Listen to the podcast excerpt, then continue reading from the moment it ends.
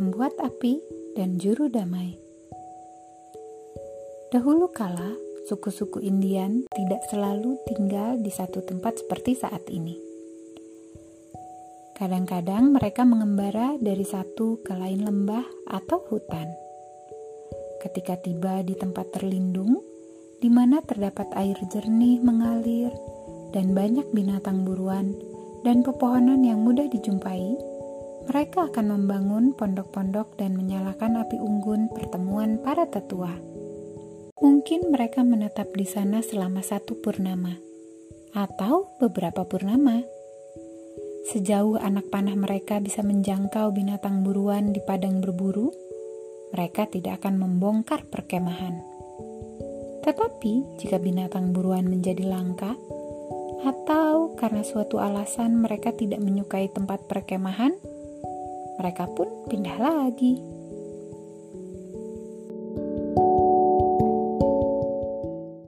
Kadang-kadang mereka menempuh beberapa hari perjalanan sebelum menemukan tempat berkemah yang mereka sukai. Hal pertama yang dilakukan dalam membuat perkemahan adalah membuat api dan menyalakan api unggun. Api itu selalu dijaga agar terus menyala tidak pernah padam selama mereka diam di satu perkemahan. Orang-orang Indian menyukai api. Api adalah anugerah roh agung untuk anak-anak kulit merah. Api menghangatkan mereka dan memasak makanan mereka di siang hari, melindungi mereka di malam hari. Sederet api dijaga agar tetap menyala di sekeliling perkemahan. Ini melindungi anak-anak kulit merah dari binatang buas. Sebab semua binatang takut api dan terpesona olehnya. Binatang-binatang itu mungkin berkeliaran dan melolong sepanjang malam di luar lingkaran api, tetapi tidak akan pernah mencoba masuk ke dalam lingkaran itu. Di dalam lingkaran, orang-orang Indian bisa tidur dengan tenang dijaga oleh roh-roh api.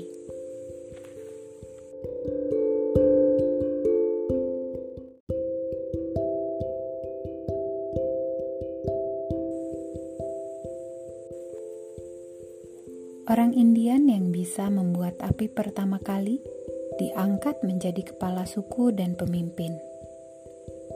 Ketika diputuskan untuk berkemah di suatu tempat, sebuah isyarat dibuat. Lalu, anak muda pemberani akan memilih kayu, mana yang paling cepat memunculkan api. Masing-masing punya rahasia sendiri untuk membuat api. Biasanya, tali busur dililitkan di sebatang kayu. Batang itu diputar dengan cepat di sebuah bantalan kayu. Beberapa detik kemudian, asap mengepul dari serbuk kayu yang dihasilkan gesekan di bantalan.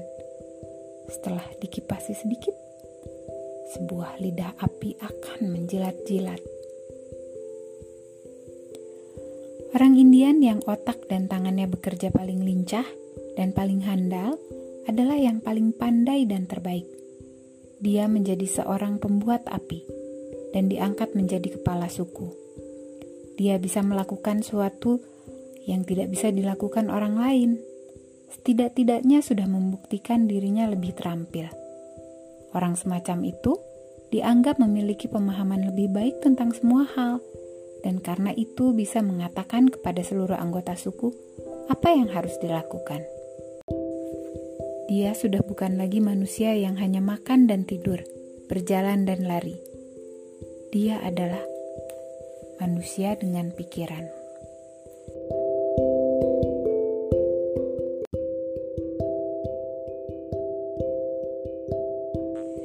Dia dapat berpikir dan melakukan banyak hal.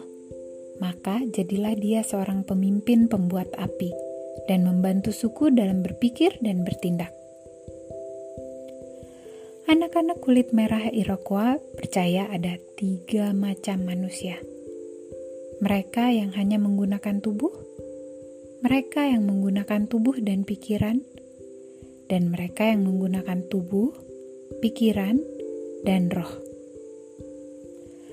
Kadang-kadang ada seorang Indian yang tumbuh begitu baik dan begitu hebat.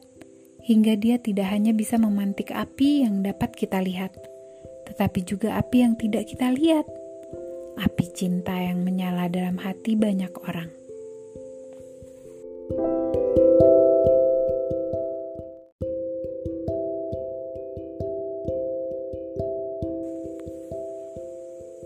Seorang Indian dapat memantik jenis api ini dan menghangatkan bukan saja hati sukunya, tetapi juga seluruh suku, sehingga mereka saling mencintai, maka dia adalah seorang pemimpin besar, seorang pemimpin juru damai. Orang semacam itu akan pergi mengunjungi suku demi suku, mengajari orang bagaimana seharusnya berbuat, agar mereka bisa hidup dalam damai dan kemakmuran, layaknya saudara.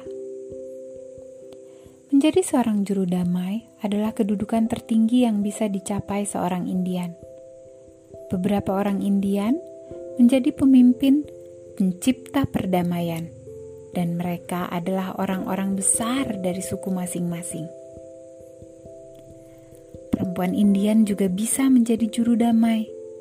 Suatu ketika, orang Iroquois mempunyai sebuah wigwam perdamaian tempat semua perselisihan dan pertengkaran diselesaikan.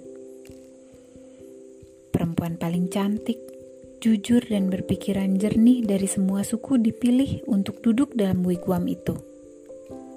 Tugasnya adalah menjaga api perdamaian agar jangan sampai padam. Dia juga menjaga sebuah belanga bubur jagung agar selalu beruap di atas api. Jika ada dua orang Indian berselisih, biasanya mereka bergegas menuju wigwam perdamaian. Mereka masuk dari sisi yang berseberangan. Di dalam wigwam, sehelai tirai kulit rusa memisahkan mereka. Sang juru damai menyimak keluhan kedua pihak secara bergantian. Lalu dia menyibak tirai, mendudukan kedua orang yang bermusuhan itu bersama-sama, dan menyelesaikan perselisihan dengan adil. Keduanya lalu makan bubur jagung dan berpisah dalam keadaan berdamai, bukan lagi sebagai musuh, melainkan teman. Tak ada suku yang dapat memerangi suku lain tanpa persetujuan juru damai. Karena para penjaga perdamaian itu perempuan bijaksana, adil, dan baik hati, dan menyuruh orang untuk saling mencintai, bukan berperang satu sama lain Orang-orang Iroquois bertahun-tahun hidup dalam kedamaian. Tetapi pada suatu hari, konon, seorang perempuan juru damai menyalahgunakan kepercayaan yang diberikan kepadanya. Dia lebih memikirkan kepentingannya sendiri daripada kepentingan bangsa Indian. Perempuan itu sangat cantik, dan orang-orang mencintainya. Untuk beberapa waktu, dia tinggal di wigwam perdamaian dan menjaga dengan setia api perdamaian. Pada suatu hari, kepala suku Oneida dan kepala suku Cayuga berselisih. Mereka pun pergi ke wigwam perdamaian.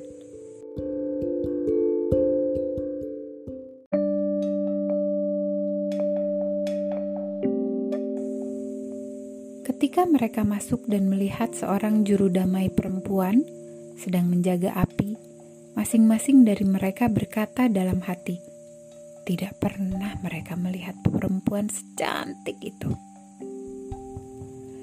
Ke dalam hati mereka menyambar hasrat untuk menjadikan perempuan itu sebagai penjaga api di wigwam mereka masing-masing.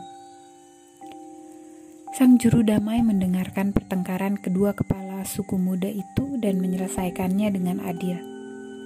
Masing-masing kepala suku tersebut berusaha membujuk perempuan itu meninggalkan wigwam perayaan dan ikut ke pondok salah satu dari mereka. Tetapi sang juru damai berkata, "Tidak, aku harus menjaga api ini agar terus menyala." Kedua kepala suku itu pun pergi dengan berat hati. Tetapi kepala suku Oneida tidak sanggup melupakan perempuan cantik itu. Setelah satu purnama berlalu, dia kembali ke wigwam perdamaian. Kali ini, dia berhasil membujuk sang juru damai untuk meninggalkan apinya dan pulang bersamanya untuk duduk di pintu wigwamnya. Api perdamaian berkedip-kedip lalu padam. Orang-orang Iroquois kembali saling bermusuhan dan selama beberapa purnama, banyak sekali purnama, mereka berperang dan menderita dan mati.